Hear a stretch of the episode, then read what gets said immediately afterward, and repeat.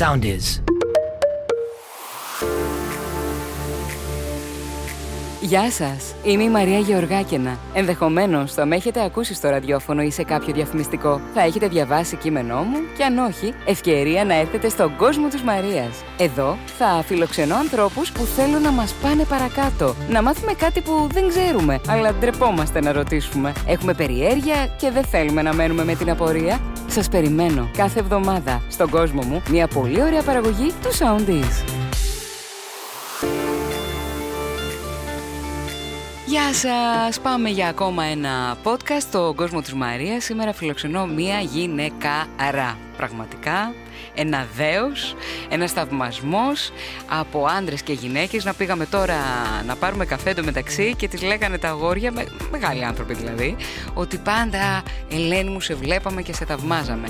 Βλέπουμε γυναίκες στο δρόμο που επίσης τη θαυμάζουν όπως και εγώ. Είναι σύζυγος, είναι μητέρα τεσσάρων παιδιών, είναι εργαζόμενη σκληρά θα λέγαμε και επιτυχημένη πάνω από 30 χρόνια και είναι η Ελένη της καρδιάς μας, η Ελένη Πετρουλάκη. Γεια σου Μαρία. Και με όλα αυτά που λες, αν είχαμε Ναι. εικόνα, με κάνεις και... Τι; Κοκκινίζω.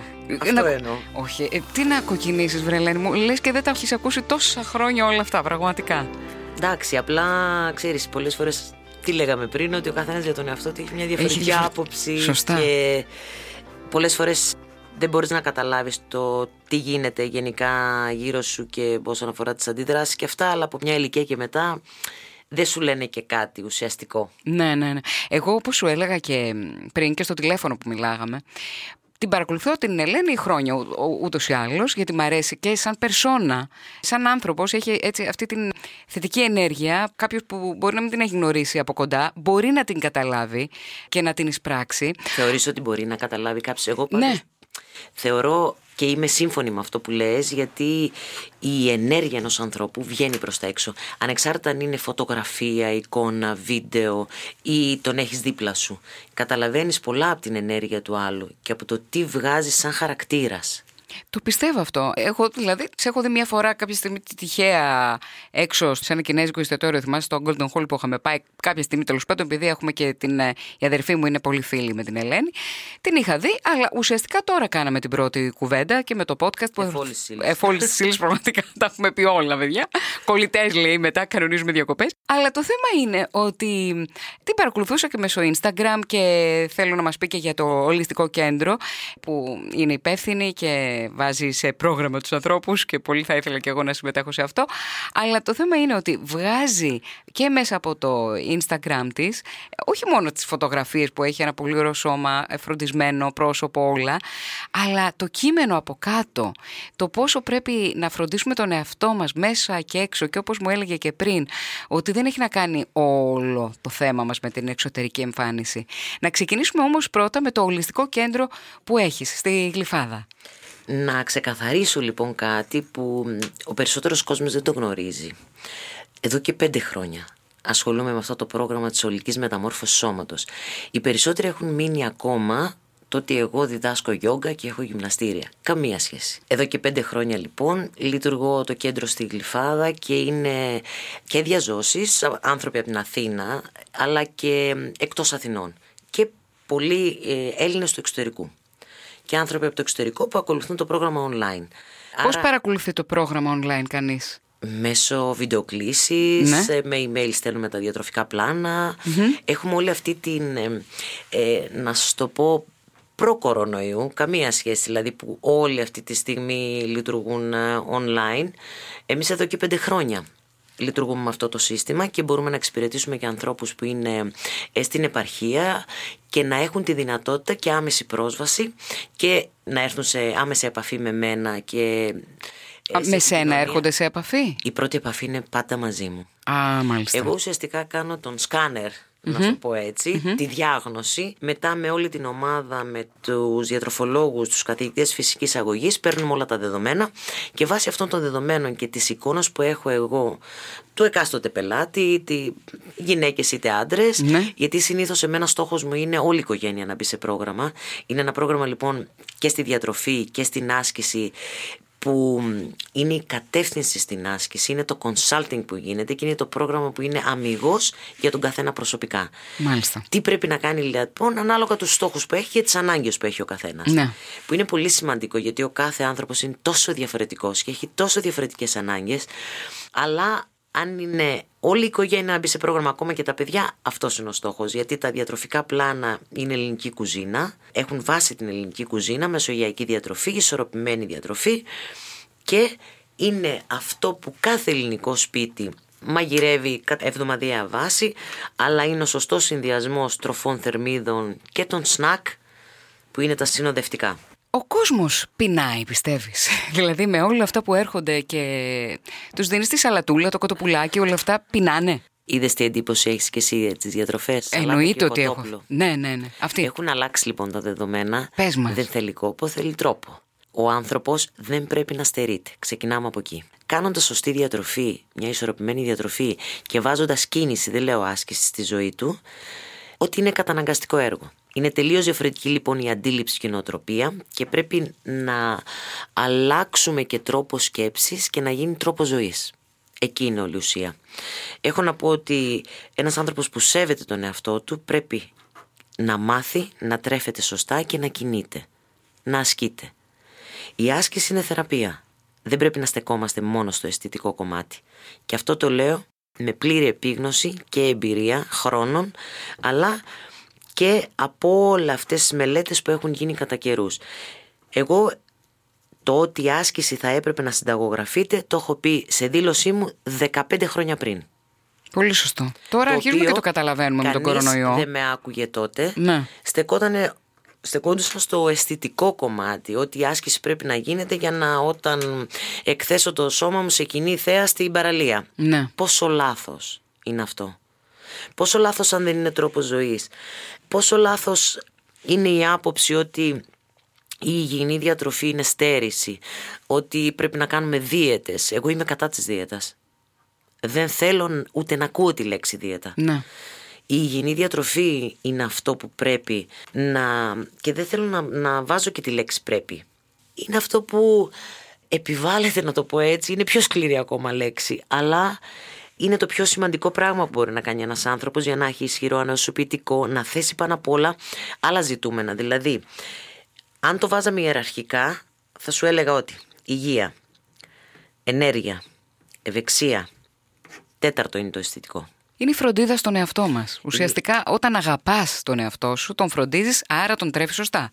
Δεν τον Από έχεις εκεί αντλήσει. ξεκινάει όλη η ιστορία. Πολλές φορές συναντάω γυναίκες οι οποίες πραγματικά το καταλαβαίνω ότι είναι σαν να αυτομαστιγώνονται.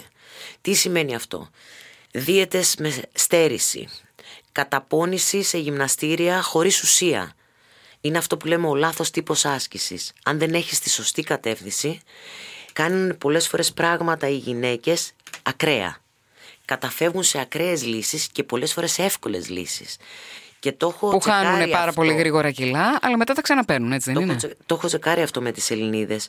Είναι θέμα διάθεσης και πολλές φορές δεν θέλω να χρησιμοποιήσω τον όρο και την ταμπέλα ότι υπάρχει μια τεμπελιά πίσω από αυτή την ιστορία γιατί μισή ώρα τη μέρα θα μπορούσαμε να βρούμε όλοι για να Έχεις ασχοληθούμε δίκιο. με τον Και εαυτό εγώ μας. κουράζομαι, βαριέμαι πάρα πολύ. Αυτό είναι, Αυτό το, είναι τα όλη η τεμπελιά. ιστορία. Γι' αυτό λέμε τρόπο ζωής. Αλλά η συνήθεια μέσα σε 21 μέρες αλλάζει. Ναι. Η καθημερινότητά μας. Άρα αν έχουμε συνηθίσει το πρωί απλά να πίνουμε ένα καφέ και να φεύγουμε για το γραφείο, θα έπρεπε να σηκωνόμαστε λίγο πιο πρωί, να χάνουμε μία ώρα ύπνο, αλλά να κερδίζουμε πολύ περισσότερα. Αυτό Εκεί είναι πήγα όλη να η σου πω ιστορία. ότι πρέπει να χάσουμε δηλαδή και τον ύπνο μας για να κάνουμε άσκηση ή πρέπει να χάσουμε την ε, σοκολατίτσα για να κάνουμε δίαιτα που δεν μας αρέσει να λέμε δίαιτα αλλά πώς αλλιώς θα... Δεν θα χάσουμε τη σοκολάτα. Όχι, θα τη φας τη σοκολάτα, Μαρία. θα τη φάω. Αλλά στην ώρα της. Ξέρεις τι σημαίνει αυτό; Για όταν πες. έχω κατέβει σε ποσοστό λίπους, όταν έχω έρθει σε φυσιολογικά επίπεδα, δεν στερούμε τίποτα μετά, γιατί έχω την άσκηση που εξορροπώ τις θερμίδες. Α. Κατάλαβες; Το 70% είναι η διατροφή όταν ξεκινάμε ένα πρόγραμμα. Ολική μεταμορφώση σώματος. Αυτό που κάνουμε Αυτό εμείς που κάνετε στο συγκεκριμένα, Fit Lab, ναι.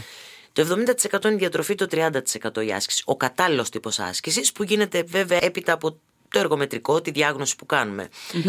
Στην πορεία, αλλάζοντας το σωματότυπο, μπορούμε να πούμε ότι είναι 50-50. Και μακροπρόθεσμα, όταν έχει φτάσεις σε ένα τέτοιο επίπεδο τύπου αθλητή, μπορείς να φας και το κάτι παραπάνω και χωρίς να έχεις ούτε τύψεις ούτε τίποτα, γιατί θα το εξορροπήσεις με την άσκηση και θα καταναλώσεις τι θερμίδες αυτές. Άρα δεν στερείται κάποιος ο οποίος αθλείται. Τρέφεσαι σωστά, αλλά θα φας μια φορά στο τόσο και το γλυκό σου και το τηγανιτό σου δεν είναι αυτή η νοοτροπία που λέμε ότι α, για όλη τη ζωή πρέπει να μετράω θερμίδες. Αυτά είναι λάθη και λάθος νοοτροπία. Αυτό που με το ότι το πρωί πρέπει να τρώμε πολύ καλό πρωινό και όσο περνάει η μέρα να λιγοστεύουμε τα, είτε τα γεύματα είτε τις θερμίδες των γευμάτων και το βράδυ ξέρω εγώ ένα μήλο. Ισχύει; Όχι. Okay. Δεν ισχύει για όλους. Δεν ισχύει για όλους. Όταν ένας άνθρωπος είναι απόλυτα φυσιολογικό το ποσοστό λίπους του, μπορεί να τρέφεται όλα τα, τα γεύματα να είναι ισορροπημένα. Το πρωινό θα είναι πιο πλούσιο σε θερμίδες. Είναι λογικό γιατί έχεις άλλες ενεργειακές ανάγκες κατά τη διάρκεια της ημερας και μπορείς να καταναλώσεις αυτές τις θερμίδες. Καθώς περνάει η ώρα, φτάνοντας το βράδυ και μετά πέφτουμε για ύπνο, δεν καταναλώνουμε αυτές τις θερμίδες. Γι' αυτό λέμε ότι πρέπει να είναι λιγότερη ποσότητα του φαγητού. Όχι για κανένα άλλο σκοπό. Δεν κινούμαστε.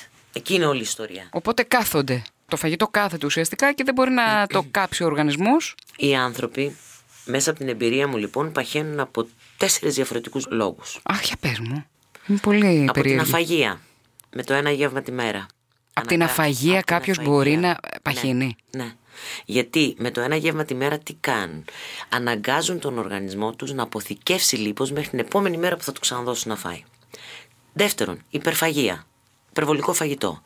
Τρίτον, συνδυασμός και των δύο. Δύο μέρες αφαγία, τρίτο υπερφαγία.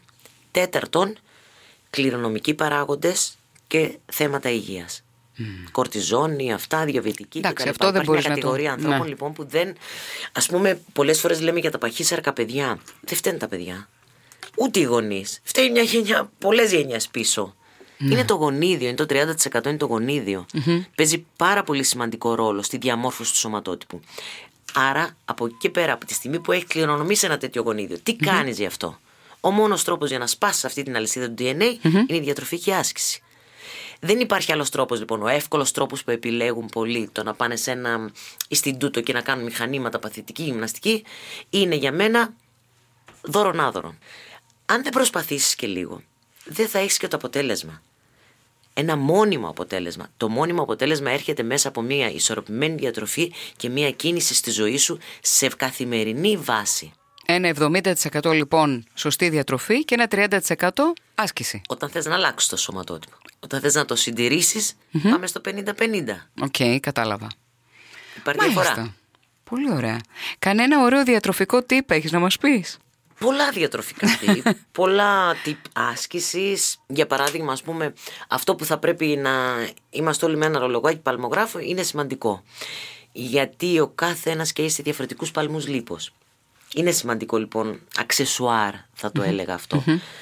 Όσον αφορά λοιπόν το κομμάτι της άσκησης πρέπει να ξέρουμε και να ε, παίρνουμε τη σωστή κατεύθυνση από έναν ειδικό από ένα άνθρωπο ο οποίος είναι καταρτισμένος και έχει γνώσεις και εμπειρία πάνω στο αντικείμενο. Δεν μπορούμε να κάνουμε δικές μας αλχημίες.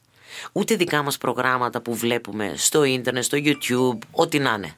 Τα προγράμματα και της άσκησης και της διατροφής πρέπει να είναι tailor-made, εξατομικευμένα. Ναι. Στη διατροφή λοιπόν πολλές φορές επειδή συμβαίνει το γεγονός ότι θέλουμε ένα γλυκό απεγνωσμένα το απόγευμα, ναι. γιατί δεν κρατάμε σταθερά τα επίπεδα του ζαχάρου στο αίμα, εκεί υπάρχουν διάφορες λύσεις. Μπορούμε να... λίγο μέλι. Ίσα ίσα να το δοκιμάσουμε. Να μας φύγει αυτή η όρεξη για γλυκά. Η όρεξη για ναι. γλυκό. Να αλλάξουμε, είναι να διαχειριστούμε τη σκέψη εκείνη τη στιγμή. Να ξεφύγει η σκέψη από αυτή την αιμονή. Ένα φρούτο, ένα ζελέ φρούτων που είναι 30 θερμίδες μόνο. Α, τέλειο αυτό. Εγώ τρώω ένα-δύο χουρμάδες, ας πούμε. Και αυτό είναι σωστό. Ναι, μ' αρέσουν. Οπότε μου φεύγει και η όρεξη για γλυκό. Αλλά καλύτερα ήταν να τρως ένα σωστό σνακ, για παράδειγμα, και να μην καταφεύγεις σε γλυκό. Όχι εσύ με τους χουρμάδες. Ναι. Αυτό είναι σωστό διατροφικά να μπορέσει να έχεις μια ισορροπημένη διατροφή καθ' όλη τη διάρκεια της ημέρας, να είσαι στο τρίωρο, να μένει νηστικό το στομάχι, να μην ανεβάζεις γαστρικά υγρά. έτσι ώστε να μπορέσεις να έχει την κατάλληλη ενέργεια ο οργανισμός που χρειάζεται γιατί αυτό είναι η τροφή, είναι και να δίνει ενέργεια στον άνθρωπο. Οι λιπαποθήκες είναι οι πηγές ενέργειας για τον άνθρωπο αλλά πρέπει μέχρι ένα ορισμένο ποσοστό. Αν ξεφύγουμε, εκεί είναι όλη η ιστορία που πρέπει να το κατεβάσουμε σε φυσιολογικό επίπεδο. Ναι, ναι, ναι. Κατάλαβα. Μάλιστα.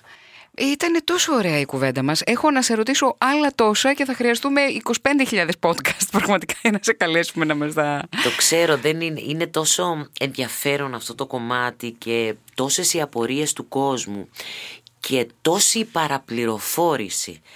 Βλέπουμε κατά κόρον. Ναι, ναι. Από ασκησιολόγια στο Instagram, από βίντεο, από, Ναι, ναι, πάρα πολλά. ε, στο ίντερνετ γενικά, από διατροφές, από συνταγές, από σμούθις, από ό,τι μπορείς να Ναι, φανταστείς. ναι, ναι. Και υπάρχει λοιπόν μια πολύ μεγάλη παραπληροφόρηση στον κόσμο που δυστυχώς δεν έχει τέλος όλο αυτό και δεν μπορείς να το μαζέψεις από πουθενά. Άρα ο κόσμος πρέπει να είναι συνειδητοποιημένος, να παίρνει συμβουλές από ανθρώπους ειδικούς, όχι από όποιον να είναι που ξαφνικά εκμεταλλεύεται τη δημοσιότητα και επειδή δεν υπάρχει κάτι άλλο στο σπίτι μέσα, κάνει γυμναστική, να σας τα δείξω και εσάς που ξαφνικά θυμήθηκα την περίοδο της καραντίνας επειδή δεν έχω τίποτα άλλο να κάνω στο σπίτι μου, ότι πρέπει να γυμναστώ και να κάνω και σωστή διατροφή. Όταν έχουμε ένα θέμα, δεν πάμε στον ειδικό. Ε, είναι βέβαια. σαν να έχω Στο γιατρό, πρόβλημα οτιδήποτε, στα δόντια, στα δόντια, μου ναι. και πάω να τα φτιάξω μόνη μου. Γίνεται; Δεν γίνεται, σωστά. Όχι. Πρέπει να πάω στον οδοντίατρο. Το ίδιο θέμα είναι και το κομμάτι της άσκησης και της διατροφής. Γι' αυτό λοιπόν πρέπει να θέσω την προσοχή για άλλη μια φορά και μ, παίρνω την πρωτοβουλία εκ μέρους ενός μεγάλου ε, αριθμού ανθρώπων που έχουν πονέσει, να το πω έτσι, σε όλη αυτή την ιστορία που λέγεται άσκηση και διατροφή και έχουν δώσει την ψυχή τους και είναι κρίμα να μην ακούγεται η άποψή τους και η γνώμη τους. Φαντάζομαι ότι θα έχετε πάρα πολλές απορίες και θα θέλετε να ρωτήσετε κι εσείς πολλά για την Ελένη. Μπορείτε να μπείτε στο site στο ελένηπετρουλάκη.gr ή στο FitLab. Ή fitlab.gr Ωραία. Πώς επικοινωνεί; Ναι, μπορούν να στείλουν το email τους. Να στείλετε email και να σας δει η Ελένη. Πρώτα με την Ελένη θα συνεννοηθείτε, όπως σας είπα και λίγο πριν, ή να κάνετε την ερώτησή σας. Ευχαριστούμε πάρα πολύ Ελένη Και εγώ ευχαριστώ. που ήρθες στο podcast μας. Ευχαριστώ Μαρία μου και υγεία πάνω απ' όλα. Πάνω από όλα υγεία.